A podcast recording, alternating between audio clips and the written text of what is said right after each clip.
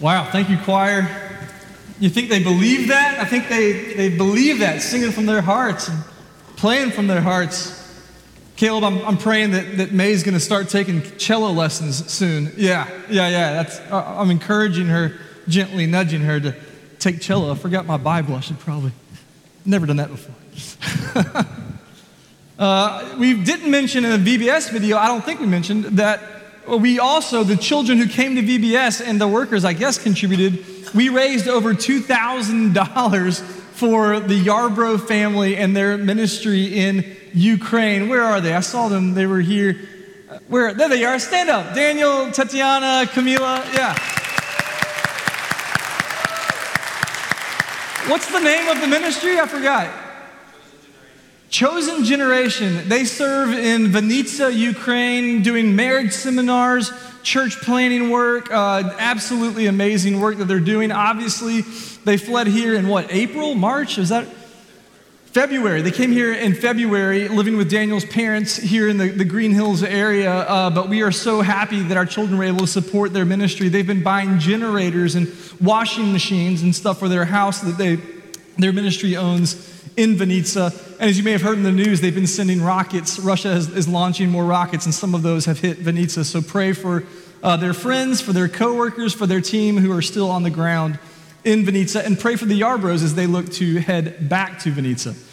When we started this series in 1 Corinthians, I was already excited about this day, today, because today we get to talk about 1 Corinthians 13, which is one of the most beautiful passages, not just in 1 Corinthians, but in the entire Bible. It's such a, a wonderful chapter on love. It's one of the most famous passages, one of the most beloved passages. How many of you had 1 Corinthians 13 read at your wedding? Yes, a lot of us did. Yeah, and appropriately so. It's a beautiful exposition of love and the, the kind of love that should be the basis for any healthy marriage. We have a newly engaged couple here. You will know that, that this kind of love is what you need for your wedding to flour- for your marriage to flourish and thrive as God would have it to. But if you're like my my sons and you hear, you know, words like love and you hear words like wedding, your, your mind may immediately go towards uh, what, what my kids call romance. and it may immediately go towards what Isaiah, uh, when he sees uh, a romance scene in a movie, he says, Oh, smoochy kiss, skip it, skip it. That may be the kind of love that we're used to thinking about when we talk about love in our culture. You know, love is one of those words that in our modern usage has kind of lost its meaning, it's lost its impact. We have pop songs that teach us about love. You uh, may have known in 2010, all you millennials will love this. Uh, in 2010, 15 year old Justin Bieber, the great theologian, sang these wise words You are my love, yo. You are my heart. Uh huh. And we will never, ever, ever be apart. Yo, uh huh. When I was 13, I had my, you're all singing it, I know you, first love. Nobody came between us, nor could ever come above when I was 13. Uh, your favorite athlete does something in a game, and you say, Yes, I love that guy. You schedule a lunch at Baja Burrito because you love those fish tacos. You tell your wife before you walk out the door, I love you. You go to a movie about a superhero called Thor, Love and Thunder, about a superhero who reconnects with an ex girlfriend and finds inner peace. In 1985, Huey Lewis and the News were asked to write a song for the new movie Back to the Future and wrote the song The Power of Love. And I'm not sure that Huey Lewis knows a lot more about love than Justin Bieber does, but I like that title, The Power of Love. And I've stolen it for my outline today. We're going to call this title The Power of Love. And I think it's what 1 Corinthians is really 1 Corinthians 13 is really pointing to, actually, the power of divine love. Because the key to living the Christian life is that it has to be rooted in the power of love. The key to living the Christian life is rooted in the power of love. In Christ, we have a, a, a, picture, an expression of the highest form of love, a greater love than the world has ever known. Before the, the New Testament, before Jesus came to show us that love, philosophers described the, the pinnacle of love as being wanting the best, seeking the, the highest and the best, which is still really ultimately a form of selfishness, right? You want the best for you, the best for yourself. That's still kind of this chasing after something bigger and better in order to obtain something for me. But when Christianity burst onto the, the scene, Christians took this word agape in the Greek and they kind of transformed it to talk about something bigger, to talk about something deeper. And they said, this is a different kind of love entirely. It's the kind of love that's on blazing display in the cross of Jesus Christ. It's the kind of love that, that gives generously because that's its nature. It's, it seeks nothing in return, it just gives and gives and gives. And it, it gives out of this supernatural, endless supply. And instead of, of being bestowed on objects that are worthy of this love, it's, it's the opposite. This kind of love is poured out onto those who are least deserving. It flows freely to the undeserving and unworthy and unlikely because it's not ultimately about the object of love, it's about the nature of the lover. It's about the one who's doing this love because he is love.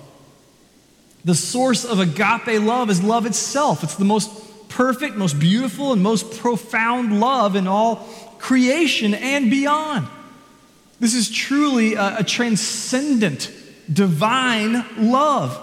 Love so amazing, so divine, demands my soul, my life, my all. Amazing love. How can it be that thou, my God, should die for me? What wondrous love is this that caused the Lord of bliss to bear the dreadful curse for my soul, for my soul? So, how do we know this love? Well, the other great chapter in the New Testament on love is 1 John 4. I read part of this at a wedding this past weekend. In 1 John 4, the, the aging apostle John writes this God is love. In this, the love of God was made manifest among us that God sent his only Son into the world so that we might live through him now and forever. The gospel shows us the heart of God, who is love. The gospel reveals this kind of divine love to us. And you may say, well, yeah, that's God. That's how God loves, but I can't do that because I'm not God. Well, here's the thing the power of agape love is that when we are so captivated by it, when we are so transformed by it, it enables us to love like God loves. 1 John 4 19 says, We love because he first loved us. Okay, so we're way past Justin Bieber, we're way past Huey Lewis now. This is something a lot deeper. We're talking about the kind of love that has the power to make you sell your house and move to Vinnytsia, Ukraine in order to train young couples in marriage and tell them about Jesus. It has the kind of power that will make you look for a house that's near your church family because you want to be so involved and have proximity to the church. It's the kind of love that's so powerful that it can change your stingy, miserly heart into a generous heart, into a joyful, cheerful heart.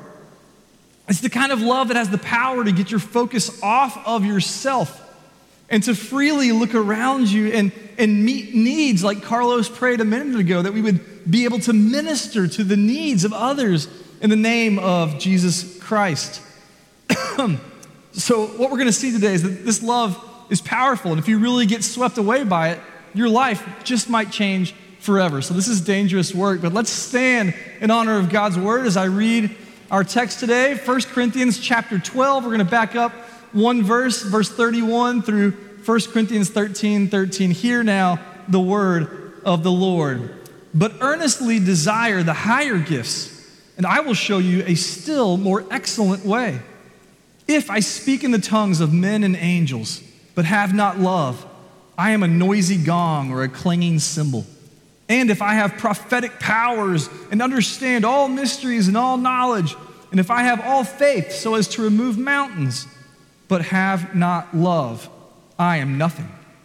If I give away all I have, if I deliver up my body to be burned, but have not love, I gain nothing.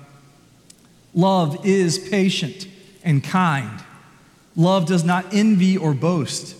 It is not arrogant or rude. It does not insist on its own way. It is not irritable or resentful. It does not rejoice at wrongdoing, but rejoices with the truth. Love bears all things, believes all things, hopes all things, endures all things. Love never ends. As for prophecies, they will pass away. As for tongues, they will cease. As for knowledge, it will pass away.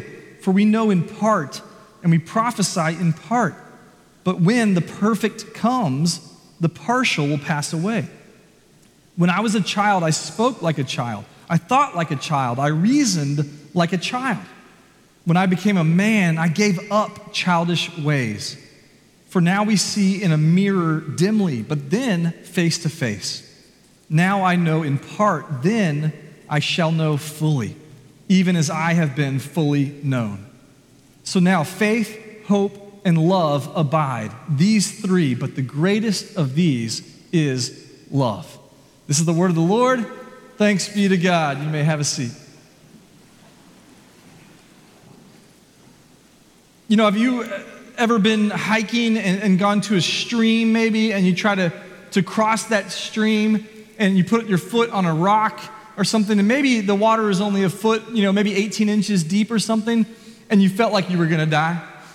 you just felt the, the force of even that shallow water. If it's moving quick, it can just take your, your leg out, right? You really have to be careful on those slippery rocks when you set your foot on a rock. I remember being at Fall Creek Falls and not having the adequate, you know, footwear. Like everybody had these cool chacos on and they were they were doing great. And I was barefoot and I was like, I'm not going to make it. I'm going to be swept down the stream here because uh, it's so slippery when you're barefoot. Because even a little bit of water can can just take you out. So if you're open to it today, what I'm suggesting is that the power of the surging love of God just might sweep you away if you will give yourself over to it and open your heart to it today to take you where God wants you to go, to sweep you off of our stubborn desire, uh, our stubborn resistance to what He wants to do with us and through us. So, again, in a nod to Huey Lewis, I'm calling our outline The Power of Love How God's Love Changes Everything. I want us to see really what this text is saying about how God's love is efficacious how it accomplishes things, how it actually uh, moves things and transforms things with an amazing power, just like a rushing water. Some scholars have come to this part of 1 Corinthians, and it's kind of sandwiched in between chapter 12 and chapter 14, which are both about spiritual gifts, right? And they say, well, this, this must be a later, uh, you know, addition. Some editor just kind of slipped into 1 Corinthians, but think about it. This makes perfect sense. Paul is writing as a pastor to a young church who's struggling. They're having all kinds of, of issues. And his heart is for Corinth to be a, a healthy church, a healthy church. He wants her members to grow into mature disciples who faithfully play their part in God's plans for Corinth and for all of Greece and over into Asia Minor and to the, the, the, the Near East. He has a plan for that church in Corinth, and Paul wants those people to live into it. But man, they have a lot of issues. They have a lot of issues. They're still jealous and they're, they're trying to, to climb the social ladder and they're trying to one up even each other. The rich people are eating all the food at the Lord's Supper, the poor people aren't getting any. Uh, they're bragging about earthly things and even spiritual things. We got the gospel. We got the gospel. That's not how you're supposed to do it. And a couple weeks ago, my, my friend and, and mentor and, and, former pastor, Frank Lewis, did a great job of, of showing us how we're all part of one body and how we each play our part according to the gifts that God has given us and to the personality that God's given us and to the, the resources that God has given us. I've heard some of you reference, and I've been in meetings, people said, Well, Pastor Frank, remember he said that we each play our part. And so, you know, I'm going to do this part and you do this part. And it's just a beautiful chapter in chapter 12. And we're going to get to chapter 14 uh, next week. But we need to understand that what we see in chapter 13 is, is what gifts people have, what role they play, and what God is doing. Those are kind of surface issues. That's not really the big problem. That's not really the, the, the main thing that, that we need to understand. We need to understand something more foundational, even, than spiritual gifts. The great Bible scholar F.F. F. Bruce says more important than the gifts of the Spirit are the fruits of the Spirit the first and foremost of which is love. Love, the first fruit of the Spirit. So, point number one on our outline is that love is the basis for all meaningful ministry. These alliterative things, we preachers are the worst, aren't we? Meaningful ministry. God's love has to be the basis if ministry is going to matter. Remember, ministry means meeting needs in the name of Jesus. It's one of our five purposes as a church. All of our good intentions for VBS, all of our good intentions for youth summer camp, which we're leaving tomorrow, all of our good intentions for our life groups, for our food pantry, for this sermon, they don't amount to anything if love is not the motivation behind them. If we're doing any of this stuff for our own glory. Prison ministry. We still need prison ministry volunteers, by the way. If you want to talk to Don or Jim, raise your hand. Don, Jim, they're sitting right there almost together. Uh, please uh, speak to them after the service. All that ministry that we do, if we're doing it for ourselves, or even worse, if we're doing it because we think that by doing that ministry, it will somehow earn God's favor and He'll have to let us in to His heaven, that, that happens all the time. People check a box and say, Well, I went to church, I fed the hungry, I sang in the choir, surely I'll go to heaven. That's not how it works. If we're doing it for any other reason, it will not be meaningful ministry.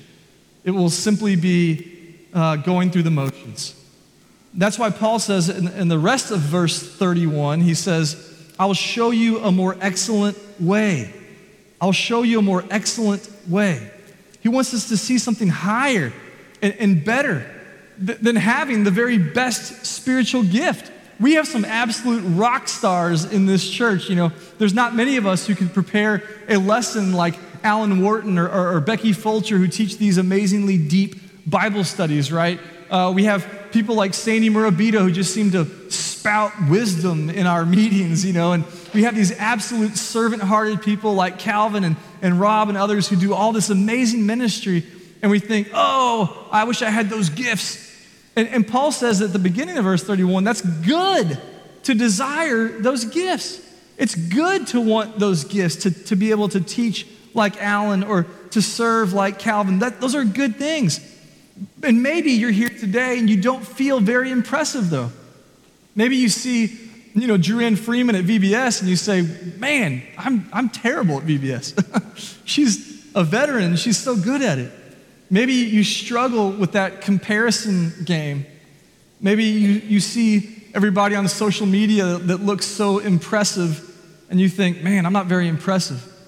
But all this chapter is asking you to do is to put your foot on the rock and let God's love sweep you away. The, the most unimpressive, the most unathletic, uncoordinated, ungifted people can fall in the river, okay? That's what God is asking us to do today. When we're caught up in that current, we become part of something that's so much bigger than ourselves. It's so much bigger than any one of us could be on our own because God's love is directing us. Paul says in verse 1 if I speak in tongues, remember in chapter 12, they talk about how what a cool gift speaking in tongues is. If I speak in the tongues of men and of angels, but have not love, I'm a noisy gong or a clanging cymbal. If I have prophetic powers, that means they can speak the truth so pointedly, just cuts through all the lies of this world. And if I understand all mysteries and all knowledge, remember that was a big deal in Corinth, gnosis in Greek, knowledge, having this kind of profound knowledge. If I have all faith, so much faith I can move mountains, but I have not love, I'm nothing. You know, again, we, we've had some great guest preachers. I don't know if y'all know, like, what a big deal some of these guys who've come and preached in this pulpit are. Uh, we had Ray Ortlund. I have like 10 of his books on my shelf who came and preached here a couple years ago. We had Scotty Smith. Lil Cook often quotes Scotty Smith's devotions in our staff meetings. Uh, we've had Michael Kelly preach here. Michael Kelly has sold so many books. He's written like seven books. He was vice president of Lifeway for, for many years. And these guys have spoken at huge conferences when there were 14,000 SBC messengers in Nashville last summer, Michael Kelly addressed all those people. Frank Lewis, who preached here, you know, he pastored historic First Baptist flagship church for 25 years. And of course, our own Bill Sherman, he's having back surgery this week. Pray for him. Uh, you know, Bill uh, preached here for 30 years and was so well known in Nashville and across the nation as an eloquent preacher and a wise pastor. But all the fancy words of any great speaker or teacher, all the great insights that these brilliant guys can, sh- can show us, it's all just noise. It's all noise if love is not the impetus behind it. You know, in seminary, I, I knew a few preachers who just loved to hear the sound of their own voice. You know what I'm talking about? Those guys will never have a powerful or effective ministry unless they prepare those sermons out of love for their people in their hearts.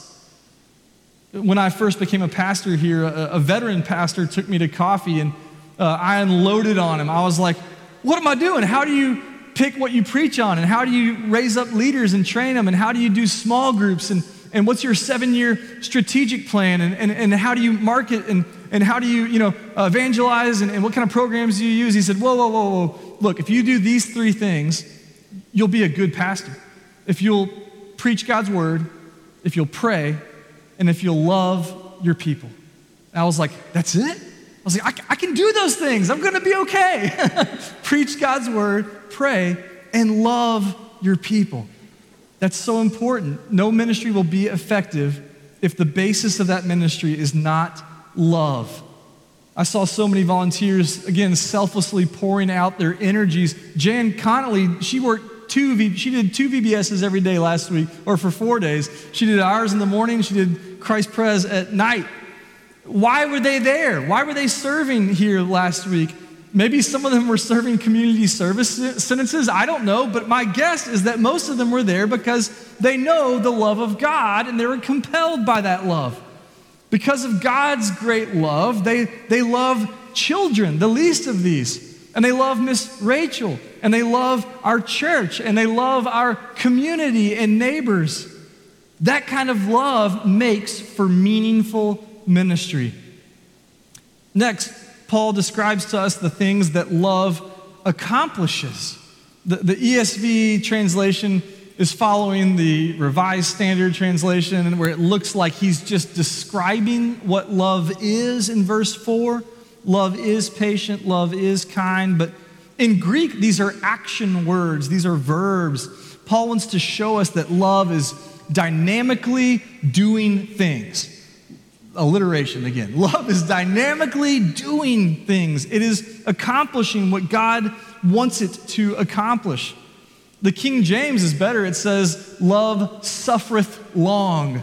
It means it's long suffering, it means that it waits patiently. Man, that's a, hard one for, for me, especially in our culture that promises to me they're going to do things my way right away, right?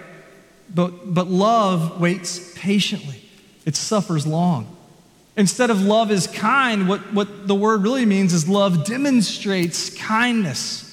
Remember, biblical kindness, you know, here in the South, we're all, you know, about manners and making sure our kids say yes, ma'am, and yes, sir. And we do those things at my house too, and I think it's important. But this is not that. Biblical kindness is something much more profound. It's not about being friendly or polite. It's a pure and unselfish concern for the well being of the other. That's, that's a fruit of the Spirit, too, right? Kindness. Only God's love working in us through the Holy Spirit can make us truly patient and truly kind. Next are eight negated verbs that show the opposite kind of dynamic action from love. Love doesn't envy, love doesn't brag, it's not arrogant. That's that word that Paul used earlier that literally means puffed up, uh, inflated. You know, all those amazing preachers that I named earlier who've spoken to these huge crowds and sold all these books, right? Those are some of the most humble, down to earth, and kind guys that you could ever meet. When they came here, none of them asked about an honorarium, they didn't even ask for a bottle of water. Compare that with a guy that uh, I hate to talk bad about, I shouldn't do this. Uh, I, I hired a guy, this is like 15 years ago. I hired a guy as a worship leader for summer camp when I was a youth pastor. And he wasn't anybody famous. He didn't have any songs on the radio, but he brought a bunch of like merch to sell, like with his face on it, uh, t shirts. And and he submitted a rider. You know what a rider is? Logan knows what a rider is. He, he gave us a list of things that we're supposed to stock his room with before camp, including like one pound of smoked turkey sliced thinly and like one gallon of iced coffee. And I was like, really? Like, uh, that's, that's not the kind of thing that love does here. It's not inflated with its own self importance. And then in verse 5, love isn't rude. There's more, when we say rude, again, this is more than our southern sensibilities and minding your manners. It means that love respects all people to the point of deferring to them. Love doesn't talk over people. I'm, I, you know, I'm the worst about listening. Sometimes I'll be in a conversation, I just can't wait to say what I want to say. That's not what love does. Love doesn't speak over people, love doesn't elbow its way to the front. That's similar to the, the next verb. It doesn't insist on its own way. Uh, Anthony Thiselton, he's a, a Bible scholar, he says this means that love is not preoccupied with the interest of the self. A man, in our current culture of hyper individualism, that sounds crazy. You mean, you mean don't put yourself first? I mean, all the things that I buy are designed to appeal to my self interest. Next, love is not irritable. At our house, we talk a lot with our kids about not pushing each other's buttons. You know what I mean? Like, hey, she's just pushing your buttons. He's just pushing your buttons. Don't let him bother you. Don't be irritable. I don't know about you, but I'm, this is a hard one for me. I get irritated very quickly. Apparently, my kids come by it honestly. Love doesn't get irritated easily, it doesn't get annoyed. It doesn't get exasperated. It doesn't get defensive or easily offended. And then the end of verse 5 love doesn't get resentful. That has to do with bitterness and cynicism. Ooh, I'm bad at that too. I have many friends who've grown up in the church and have now walked away from the church. They're so jaded and they're so cynical and they're so bitter because of you know, hypocrisy or something, and it's made them miserable and mean spirited. Verse 6, it says, Love doesn't rejoice at wrongdoing. You know what they say in journalism, right, Rebecca? You're a journalism major. They say, if it bleeds, it leads, right? Meaning people love to hear terrible news. We love to hear misfortune that happened to someone else. We love to hear about terrible things because it's sensational and it, it, our fallen, sinful self loves to hear about other people's problems. One of the most popular genres of podcast is true crime, real stories of wrongdoing where people were hurt, stolen from, taken advantage of. Love's not like that. I'm not saying you can't listen to true crime podcast, okay? Just be aware when you do that you should pray for these victims, okay? That's all I'm saying. Love delights in what is right, in what is good, and what is true. Love delights in what is right, and what is good, and what is true.